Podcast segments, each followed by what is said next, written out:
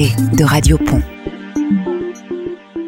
Les auditrices, les auditeurs de Radio Pont, vous faites toujours bien de nous écouter, que ce soit chez vous, dans les garages, sur les chantiers, enfin peu importe, là où vous êtes dans votre voiture peut-être. On vous parle de ce qui se passe à Pont, de ce qui va s'y passer prochainement. Et aujourd'hui, j'ai le plaisir d'accueillir dans le studio Anne-Sophie Perrier. Bonjour Anne-Sophie. Bonjour. Et Thierry Margot. Bonjour Thierry. Bonjour. Vous êtes les représentants de la compagnie euh, Les Historiens du Présent. Alors, va falloir nous expliquer un petit peu ce que c'est qu'un historien du présent. Et puis, euh, on va peut-être commencer, si vous voulez bien, par euh, vous présenter un petit peu, vous, individuellement. Anne-Sophie Oui, ben allons-y, honneur aux dames. Exactement, j'allais le dire. Voilà. Euh, donc moi, je suis comédienne. Je suis comédienne, voilà, j'ai joué euh, pas mal à Bordeaux, à Bordeaux où nous avions un théâtre. En fait, on a eu un théâtre pendant pendant dix ans à Bordeaux, euh, le théâtre des Chartrons. Euh, et donc, bah, voilà, ça fait quand même plusieurs années. euh, bah, plus ça va, plus, plus ça fait d'années euh, voilà, que je suis dans ce passe. métier, voilà, euh, et euh, que ce soit sur scène, derrière la scène, voilà, cet univers du spectacle me fascine. Et c'est vrai que je, je, je me passionne à évoluer dans dans, ce, dans cet élément-là. Et euh, donc voilà, donc depuis toutes ces années, euh, j'ai découvert euh, tôt et en même temps tard, euh, j'avais 20 ans, le, le- le théâtre. Et puis ben voilà, j'ai posé un pied sur la scène et je l'ai plus Et quitté. vous ne l'avez plus quitté. Ouais. Très bien. Thierry Ah, alors, bah, moi, moi, je suis tombé dedans quand j'étais petit. Voilà. Je, moi, je, je suis comme Obélix. Je suis un Obélix du, du théâtre. En fait, euh, dès 4 ans, je savais que je voulais faire du théâtre. Et euh, ce qui a beaucoup inquiété mes parents à l'origine, parce qu'ils se sont demandé si euh, j'avais pas un, un fil qui s'était débranché à un moment de ma vie. Est-ce que c'est un vrai travail? Ah oh là là, Hein? alors Oh là, là ça, là. là, ça sera un autre débat, mais je pourrais revenir faire un autre podcast Oui. là-dessus pour le- tous les artistes en, en- en devenir qui se posent des questions. Euh, on parle des genres maintenant, on parle de plein de choses. Euh, bon, quand on va devenir artiste, c'est à petit peu près la même chose. Donc à 4 ans, j'avais déjà envie euh, de faire du théâtre avec mon arrière-grand-mère. Je faisais faire des pièces, on improvisait des trucs. Et bon, bah, moi, j'ai eu un cursus très classique puisque j'ai fait euh, école de musique, euh, conservatoire, etc.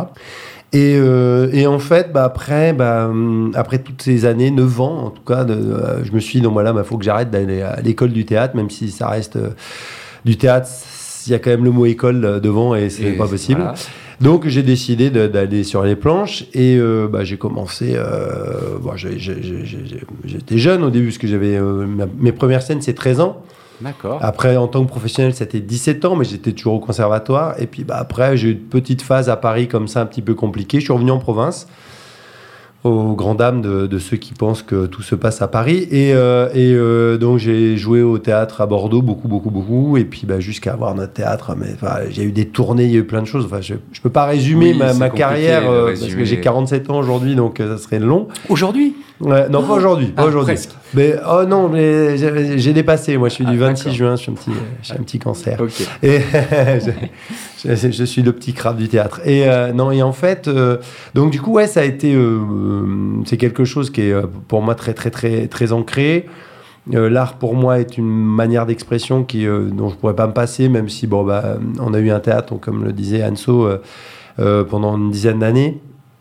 Donc on a arrêté. bah, bah, le Covid a été bon, comme beaucoup de choses. Oui. euh, un Ah, arrêt pour beaucoup, ouais, ouais, ouais, ouais. pour beaucoup de. Ouais, on s'était pris un peu un mur à cette époque-là, euh, dans le comportement des gens, dans voilà, dans plein de choses qui nous ont. Enfin, il y a eu plein de choses qui nous ont dit oh, stop, on arrête. Et on avait besoin de prendre ce recul-là, je pense d'ailleurs, avant de revenir Oui, euh, oui, oui. Parce que, et d'où le, d'où le, nom de l'association, parce qu'on a eu plusieurs associations, on a eu un théâtre avec des noms, à chaque fois il faut trouver des noms comme les enfants, vous savez. Oui, faut, faut des accroches, Voilà. faut que les gens mémorisent. Faut trouver Ah, voilà, des- donc il y a eu de tout. hein. Il y a eu euh, Tic Tac Comédie, il y a eu Tic Tac euh, Com, il y a eu euh, les, les Lèvres très tôt quand j'étais gamin, les apprentis des planches, enfin j'en passe, il y en a eu plein des noms.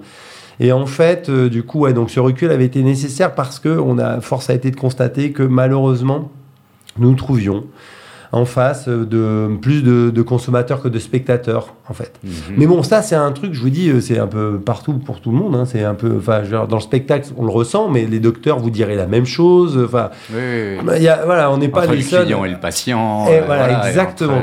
Il y a le des gens qui consomment de la, de la culture. de, de la culture et de la santé. En fait, ils consomment pas forcément de la culture parce qu'en plus, on est vraiment sur le divertissement pur.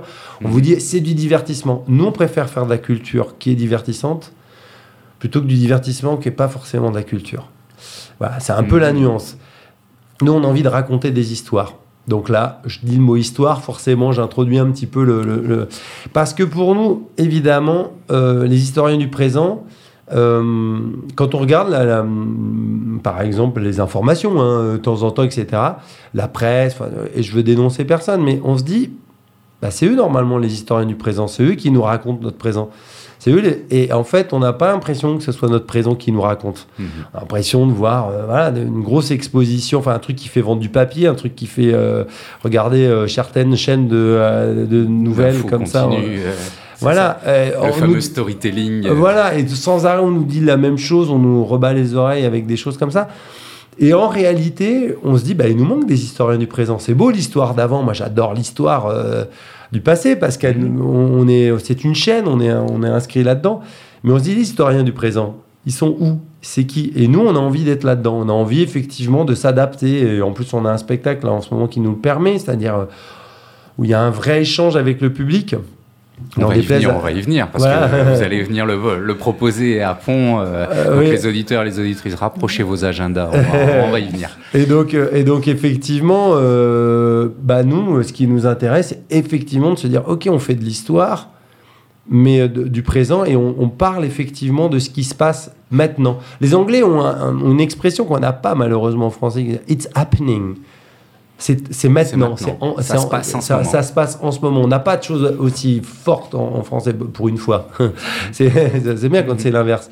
Et en fait, euh, bah voilà, nous, ce qui nous intéresse, c'est vraiment ça. C'est-à-dire, bah, euh, euh, dire aux gens, bah, allez, sortez un petit peu de, de ce que vous connaissez.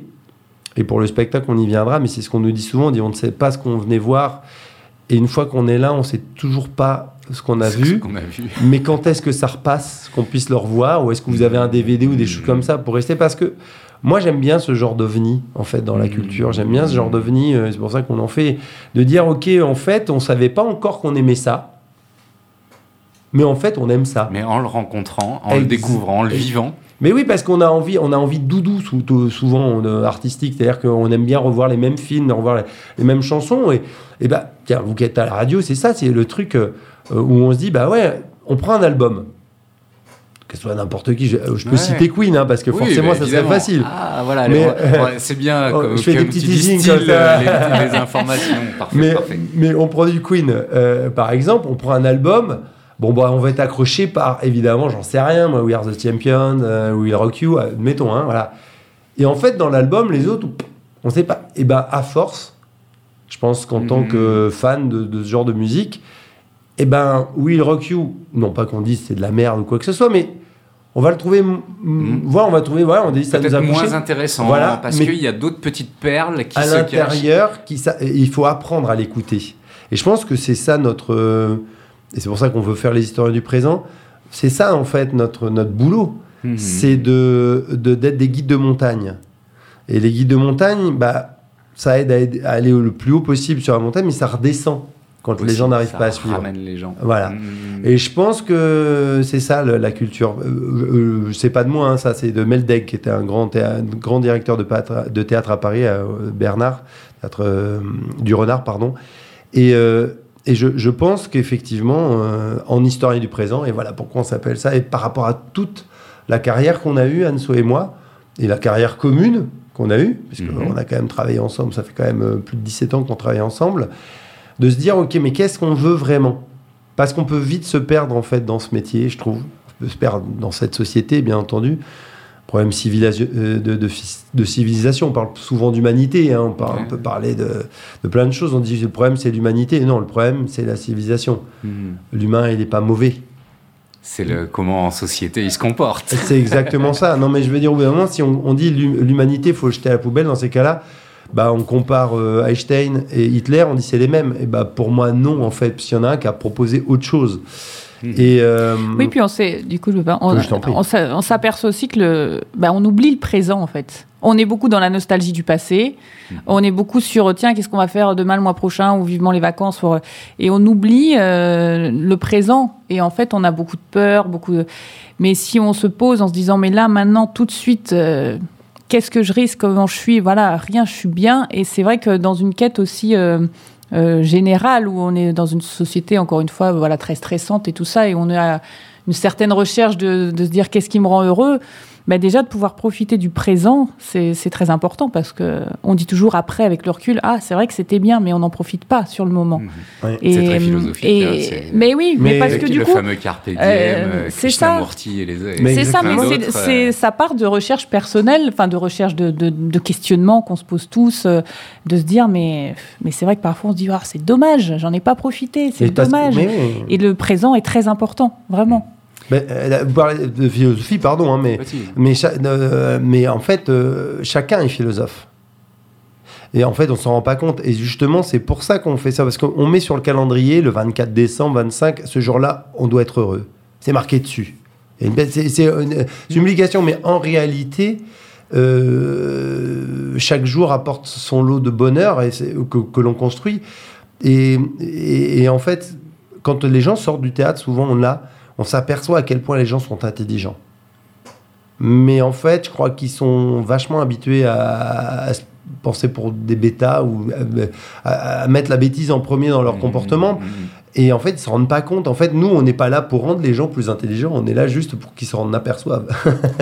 c'est juste ça, en fait. Beau. C'est beau. Euh, donc, pour euh, venir au, à votre spectacle autour de Freddy, je vis avec Freddy Mercury. Eh. Et donc, c'est une suite d'instantanéité de vie. Euh, alors, comment on pourrait le présenter simplement euh, à nos auditeurs et à nos auditrices et leur donner envie de venir? Déjà, euh, la date, c'est le 2 mars 2024 à 20h30 à Pont, à la salle polyvalente. On le redira à la fin, mais les, les, auditrices et les auditeurs, vous notez ça, 2 mars, la soirée, elle est réservée. C'est à Pont, c'est à la salle polyvalente, avec les historiens du présent. Donc, je vis avec Freddie Mercury. C'est une suite de d'instants présents? Alors, bah, euh, oui, alors ce qui est euh, dans cette pièce, il faut, savoir que l'histoire de cette pièce est hyper, euh, hyper marrante. Bah, comme souvent d'ailleurs, quand les choses fonctionnent comme ça, c'est une suite d'accidents heureux tout le temps. Mhm. On a des tas de pièces. La genèse ouais, de cette pièce, faut nous la raconter. Euh, en fait, euh, normalement, cette pièce n'aurait jamais dû voir le jour parce que je ne voulais surtout pas, depuis que je suis euh, comédien, être seul en scène. Déjà, ça c'était un truc pour moi, c'est un sport d'équipe, le théâtre. Donc, me retrouver seul dans la loge avant, après et seul sur scène pendant, c'était euh, pour moi c'était quelque chose. Moi je, ne suis pas un, tra un traqueux pour le coup, mais ça c'était quelque chose qui me faisait vraiment très peur. Mhm. Et, en, réalité, lorsqu'on a monté le théâtre avec Anso, ben, on savait pas si les gens allaient venir. C'est toujours une vraie question parce que malheureusement quand on monte ce genre de lieu, euh, l'économie vient rattraper l'artistique. Et on se dit, bah ouais, comment on va faire pour, euh, pour s'en sortir? Pour équilibrer. Donc on s'est dit, bah, c'est pas compliqué, si l'argent ne rentre pas, il faut pas qu'il sorte. Donc pour pas qu'il sorte, eh ben, qu'est-ce qui est le plus lourd dans notre euh, civilisation, dans notre société? Bah, C'est les charges. Donc on se dit, bah, il faut pas qu'il y ait trop de comédiens. Donc pour pas qu'il y ait trop de comédiens, on avait donc Anso s'est retrouvé à jouer, je sais pas combien de pièces avec d'autres filles. Elle a fait, non, avec euh, même mon ami qui a mis en scène d'ailleurs le spectacle, David Furlong, dont on parlera, qui a fait la mise en scène de spectacle. Et en fait, c'était extrêmement euh, amusant parce qu'on faisait, on enchaînait comme ça. Puis au bout d'un moment, je dis bon bah moi, il faut que je m'y colle. Et, donc je me dis bah je vais faire ce, spectacle-là. Donc je dis, euh, je dis à Anso, je dis écoute, là cette fois-ci, bon bah je vais pas y couper, on le fait, puis on verra bien de toute façon. Et on prend le mois de juin. Donc, euh, en plus, le mois de juin, c'est vraiment pas un très bon mois pour le théâtre. Je sais pas mm. si les gens sont au courant, mais. C'est le euh, printemps. Euh, ouais, et juin, juin, il y a tout. Voilà, il y a, y, a le, y a tout ce qui est. les fêtes de fin d'année, voilà, les galas, voilà, les spectacles des enfants. À Bordeaux, où il fait voilà, un temps quand même et puis à Bordeaux, il fait relativement beau, normalement. Et donc, et même s'il fait pas beau le peu de, de, fois, donc juin et septembre sont vraiment les deux mois au théâtre en ville, en tout cas comme des villes comme mm. Bordeaux, très compliqués. Donc, bon, bref, et donc j'écris, euh, je me dis, bah, qu'est-ce que je vais bien écrire? Et donc, en fait, parce que c'est ça quand on écrit, c'est qu'on a plein d'idées tout le temps. Et, euh, le, et c'est vrai que on ne, c'est pas un prétexte de, chercher, mais c'est vrai qu'on a envie d'écrire, mais on a plein d'idées. Moi, j'ai, un, livre plein, plein, plein de, ce qu'on appelle des, prémices, mhm. où il y a plein d'idées qui ont été mises en place, etc. Et puis là, en fait, j'avais euh, j'avais trois idées. Il y en avait une qui me collait à la peau depuis des années. En fait, c'était vraiment l'idée de euh, mettre la musique euh, de Queen au théâtre. Parce que je trouvais cette musique très, très théâtrale. J'avais. Euh, sur un, de mes spectacles, j'avais commencé un des spectacles avec cette avec Another One But the Dust. Et euh, j'avais remarqué à quel point les gens euh, frissonnaient. euh, D'ailleurs, à cette époque-là, pour, pour ceux qui me demandent toujours, ah, t'as toujours été fan de Queen, je connaissais même pas Queen. Et j'étais jeune metteur en scène, donc ça veut dire que j'ai quand même. Enfin, je connaissais pas. Si, en fait, je ne savais pas que je connaissais, mais parce qu'on m'a dit, mais ça, c'est deux, ça, c'est deux. Et ouais, je m'en suis intéressé qu'à partir de cette époque. Et en fait, je me suis toujours dit, non, mais ça, ça serait chouette de faire un spectacle que de ça. Bon, donc ça, c'était vraiment une, une idée que, que j'avais derrière la tête. Et on avait une autre idée, dont on parlait souvent, c'était le fait de se dire, ah, mais ouais, en fait, toutes ces émissions sur les sosies, c'est impressionnant, les gens qui veulent se faire, qui vivent par procuration quelque part. Mais un peu à l'instar des gens qui euh, euh, ont jamais fait de tennis, jamais fait de piano et qui en fait n'en font jamais. Et dès qu'ils ont un enfant, paf, ils le font faire. la- Ils vivent à travers les yeux de leur enfant ce qu'ils n'ont pas vécu. Et moi, j'ai toujours trouvé ça extrêmement triste de pas vivre ce, dont, ce qu'on veut vivre en fait et de le faire vivre à quelqu'un d'autre ou de se prendre pour quelqu'un d'autre. Et euh, donc, il y avait Mais il y a là une vraie idée euh, Voilà, donc- déjà théâtrale et Voilà. avec de- tout un potentiel de, de quiproquo, de- de- d'espace entre le sosie, le, la- le dédoublement de personnalité finalement. hein. Exactement. Là. Et puis, cette, ce fait de vivre par procuration, de ne pas être capable de vivre par soi-même, de ne pas prendre une décision par soi, de ne pas être soi-même. Et, euh, et, et- et donc, j'avais donc ces deux idées. Je me suis dit, tiens, ça colle pas mal tant qu'être un sosie. Être de Freddie Mercury, c'est pas dégueu, quoi. Pas- Et euh, je me suis dit, ah, ça, c'est pas mal et tout. Donc, on avait vraiment cette idée-là. On dit, ah, ça, c'est bon, ça, c'est bon. Et puis, bah, je me disais, mais pourquoi c'est un, pourquoi c'est un garçon qui. euh, voilà, Qu'est-ce qui va pas dans sa vie pour, euh, Pourquoi il se réfugie, en fait, derrière une telle entité? Et en fait, j'avais une troisième idée qui était aussi sur mon, cahier, qui était, en fait, ma relation avec mon père, qui était une relation assez particulière, comme beaucoup. C'est là, d'ailleurs, ce qui donne au spectacle ce côté un petit peu universel. C'est ce côté où on se dit ah ouais voilà euh, avec nos parents parfois c'est compliqué. Mon père en plus qui avait 36 ans de plus que moi et qui euh, avait été élevé par sa grand-mère donc avait sauté des générations. Donc autant dire quelqu'un qui, euh, qui a un rapport aux enfants très complexe donc c'était bizarre cette relation euh, je l'ai aimé il m'a aimé mais bon on n'a pas été trop au courant à cette époque-là quand, Oui. il, est, il est décédé euh, c'était très très dur pour moi ça l'est même toujours un peu maintenant, parce qu'il bah, y a des tas de choses qu'on a gardées pour soi. Et en fait, ce spectacle, je me suis dit, bah, voilà, c'est peut-être le moyen de lui dire en fait ce que je lui ai jamais dit. Mhm. Et, et je suis parti de la fin, en fait, où je lui ai dit ce que j'avais à lui dire. Et à partir de là, bah, j'ai dit, bah voilà, en fait, ce gamin, euh, son problème, c'est son père. Et en fait, bah voilà, sans spoiler le spectacle, évidemment, notamment, je fais jouer la musique de Queen avec ce qui arrive à cet enfant qui, sort- qui raconte donc toute sa vie Mhm. qui raconte donc tout son présent. Et en fait, à chaque fois qu'il se passe quelque chose, c'est ponctué par une musique de Queen. Donc notamment quand son père euh, lui met une gifle, ça fait poum poum psh. Et en fait, il y a plein de choses comme ça qui viennent se mêler. Et donc ce spectacle, donc bah, je l'écris un peu comme ça. euh, bah, euh, quand même avec ces trois, Voilà. avec trois, trois idées phares trois- voilà. qui sont réunies et qui ont pu euh, créer tout, ça. justement toute un- une architecture. euh, Exact- ah, Dès complètement. 5 ans, euh, j'ai C'est su ça. que j'étais le sosie. C'est ça. Et, et en fait, bah, c'est parti comme ça, parce que j'a- j'adore le début notamment de, euh, de Camus, euh, de, de l'étranger, où euh, aujourd'hui maman est morte, ou peut-être hier. J'adore ce début parce que ça nous raconte dès le départ. Et j'ai voulu faire un début aussi fort que ça, en disant, OK, il faut qu'il, ce type, il faut qu'il dise trois phrases et que les gens savent tout de suite qui il est.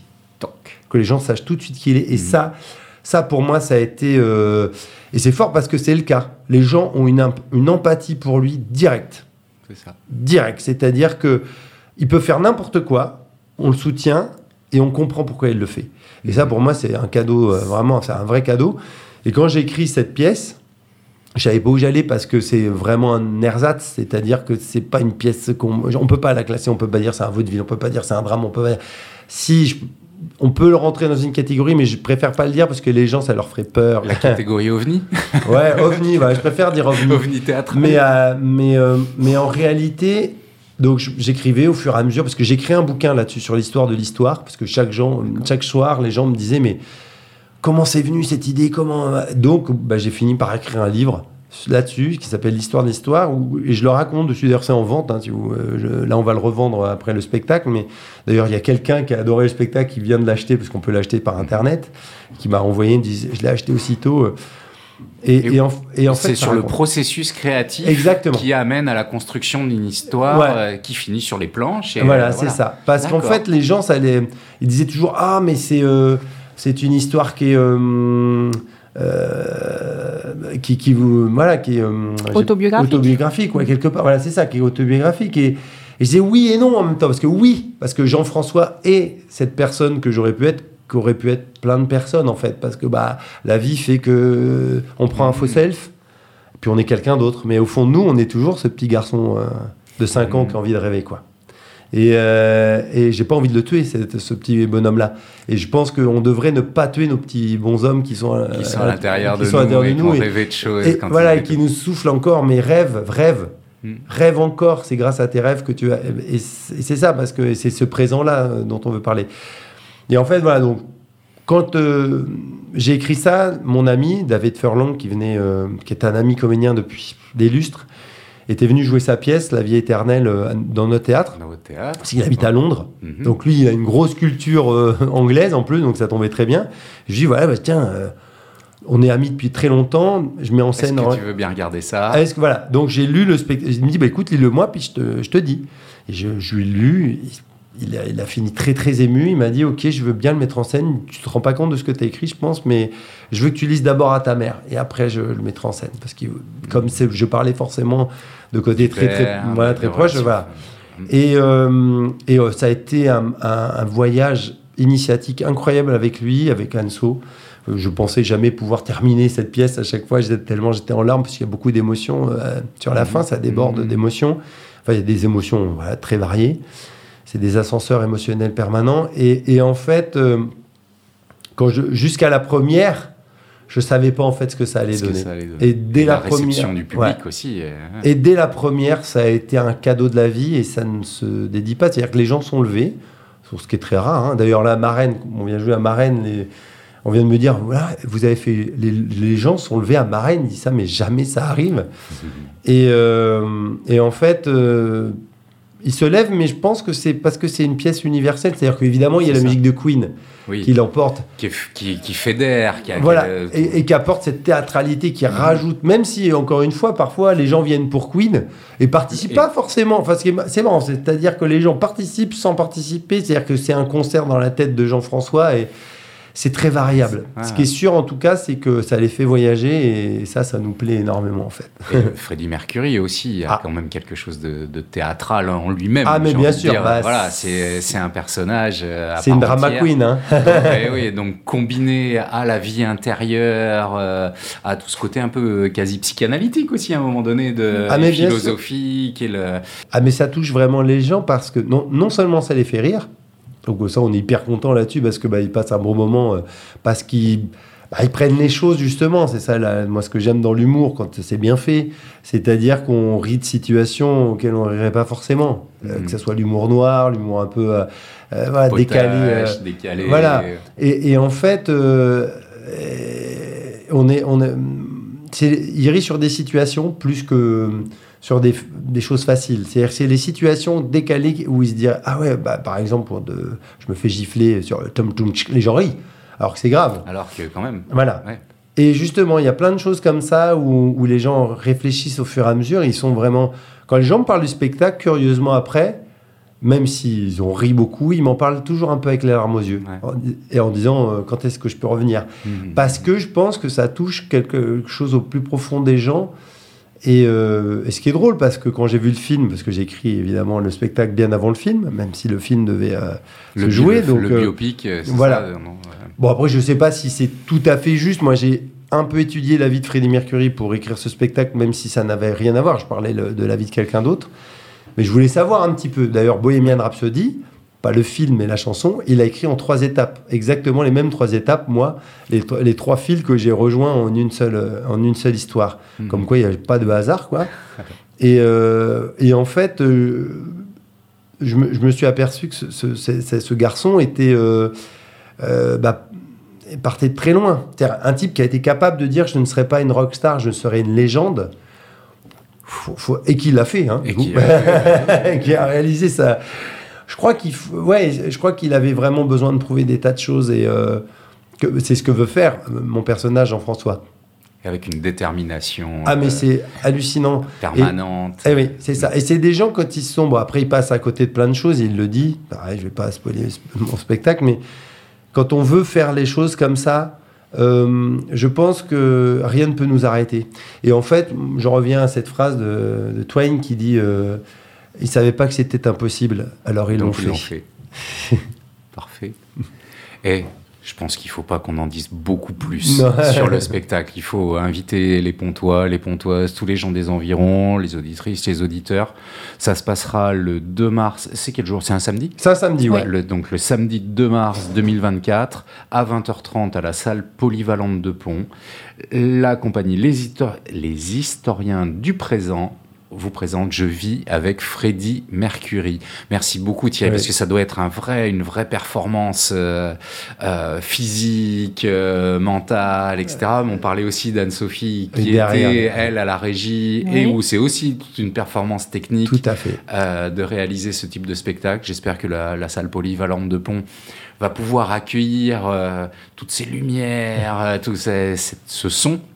Et tout, surtout tout votre spectacle et de nombreux spectateurs. Ben, on le souhaite, c'est déjà commencé. Et puis, on voulait remercier. Oui, oui, c'est ce que alors, je disais, faire. ce sera le cas pour tout ce qui est euh, voilà, le- le- la technique, ça, parce que le- justement, la ville de Pont, euh, euh, voilà, Thierry Viau qui nous. euh, Oui, Thierry Viau, qui, euh, voilà, qui, tenait à ce que ce spectacle vienne, voilà, a vraiment euh, mis euh, tout en œuvre pour qu'on vienne dans les meilleures conditions. Et euh, il y a un vrai fois, hein. partenariat avec la mairie, Mm. ce, qui est, ce, qui est, ce qui est très important, ce qui est rare. ouais. C'est la première fois, a priori, oui, qu'ils font venir un spectacle comme ça, où ils mettent, eux, euh, euh, vraiment les moyens euh, techniques, tout ça. euh, Mm.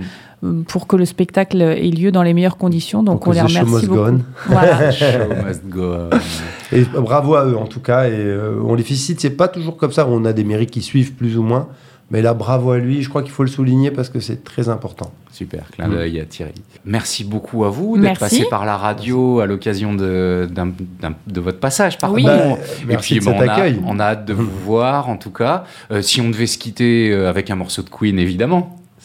Le premier choix qui te vient à l'esprit, Thierry. Bohemian Rhapsody. Ouais, Bohemian bah oui. Rhapsody. Ben oui.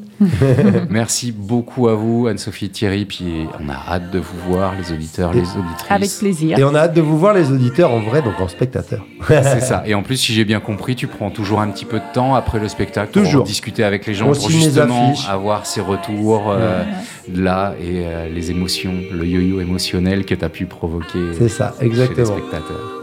Merci beaucoup à vous. Rendez-vous le 2 mars 2024 à 20h30 à Pont, à la salle polyvalente pour Je vis avec Freddie Mercury. Et merci de cet accueil.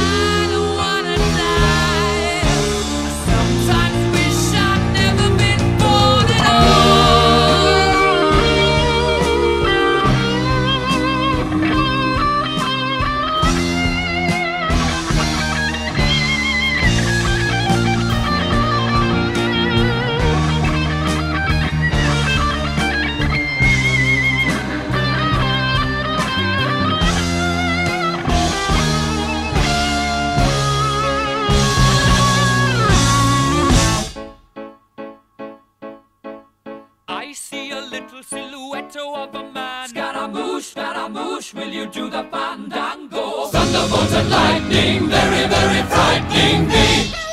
Galileo, Galileo, Galileo Figaro. Magnifico! I'm just a poor boy, nobody loves me. He's just a poor boy from a poor family, sparing his life from this monstrosity.